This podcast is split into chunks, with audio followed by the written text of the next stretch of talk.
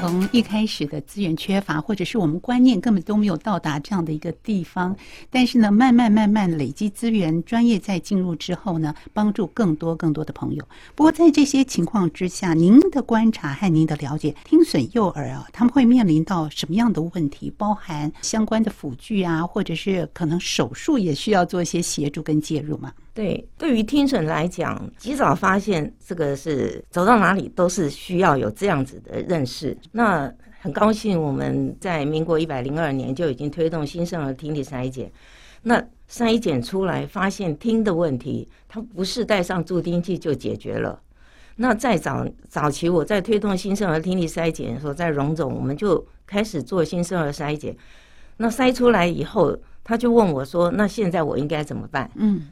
那我看到所有的所有的疗愈单位，大概都是三岁开始，所以他没有地方可去。我印象非常深刻，他就对着我哭，就是说：“你既然这么早把我的孩子发现了他的问题，但是我要怎么办？”嗯，其实那时候我非常的难过，因此我就决定成立一个听损早疗的服务的一个模式。那时候我先在荣总成立，成立那时候就发现。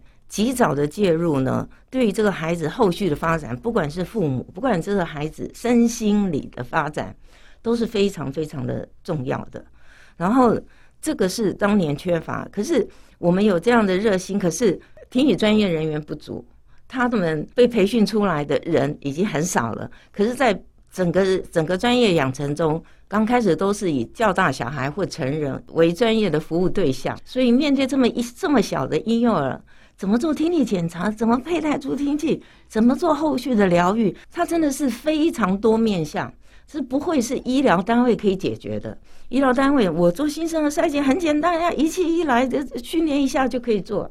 可是后面后面这条漫漫长路，要怎么样子带一个家庭，使得他可以去抚养他自己的听损孩子，不只是养，还有教。嗯，那这些呢，都是。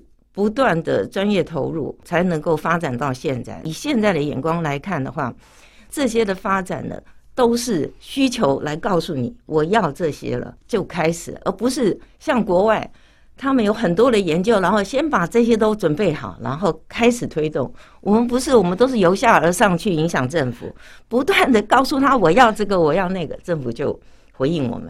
是民间走在前面，对，把我们的需求，我们希望能够提供给听损朋友和家庭哦，嗯，他们到底需要些什么？把这些资源和我们的需要告诉他们。可是，一开始，尤其您说，就是三岁以前，我们很难在当下给他们一些支持。那你会怎么样鼓励父母亲，或者是我们在现有的资源之下，怎么样来协助他们呢？在以前，这个三岁以前的服务单位、疗愈单位都很少，那个时候呢？我们就是靠智商的能力，就是我们告诉父母，其实真正跟小孩子互动最主要的角色是父母，所以我们就告诉他，你回去怎么跟他做互动，然后父母都会认为听损嘛，一定是要怎么样教。其实我跟父母讲，不是所有学习语言都是一样的，早期学习语言都是一样，在跟父母自然互动中形成的，所以你不要以为一定要做。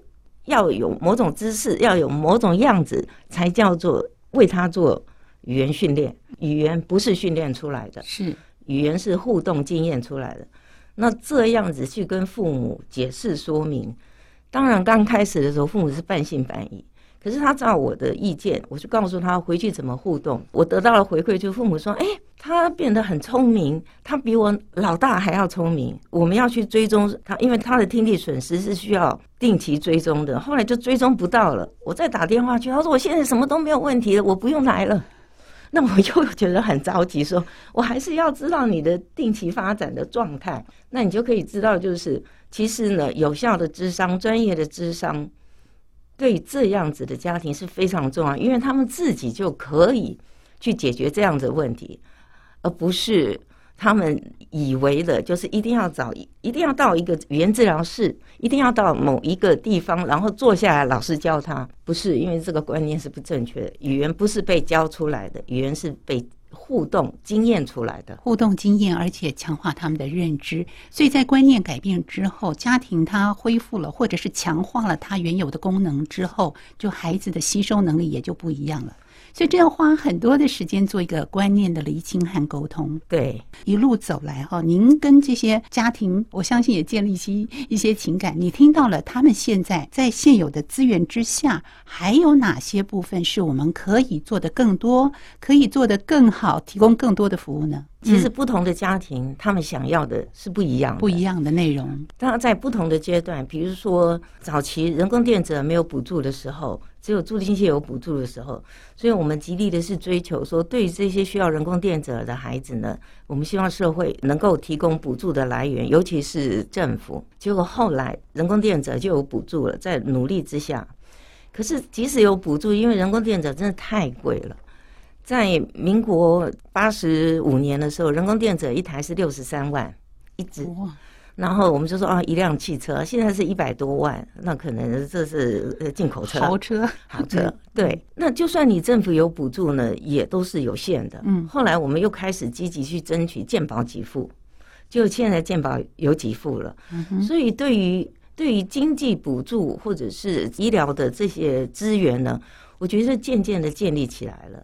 就走到目前来讲的话，现在少子化，医疗单位呢，这个疗愈单位呢，在二十年前呢，在当下呢，大概不到十个单位。现在呢，少子化的情况下，呃，新生儿有听力的问题的渐渐少了，因为少子嘛。但是呢，疗愈单位蓬勃的发展了。那现在比较大的问题呢，就是父母呢。他非常相信这个疗愈的功用，所以呢，他的孩子呢可能跑三个单位：礼拜一这个单位，礼拜三这个单位，礼拜五那个单位，做不同的项目吗？还是做同样的？但是他要到不同的这个疗愈单位去接受，这他就很担心给孩子不足，他反而忽略了父母的天职。嗯。就是跟孩子自然的互动才是最有效的。这个在早年打下来的一些观念，在资源不足的时候，父母就自然下场了。现在资源很丰盛了，父母跑很多地方，而忘记了他才是重要的角色。哇，这个观点比较特别哦，也是我们可能始料未及的。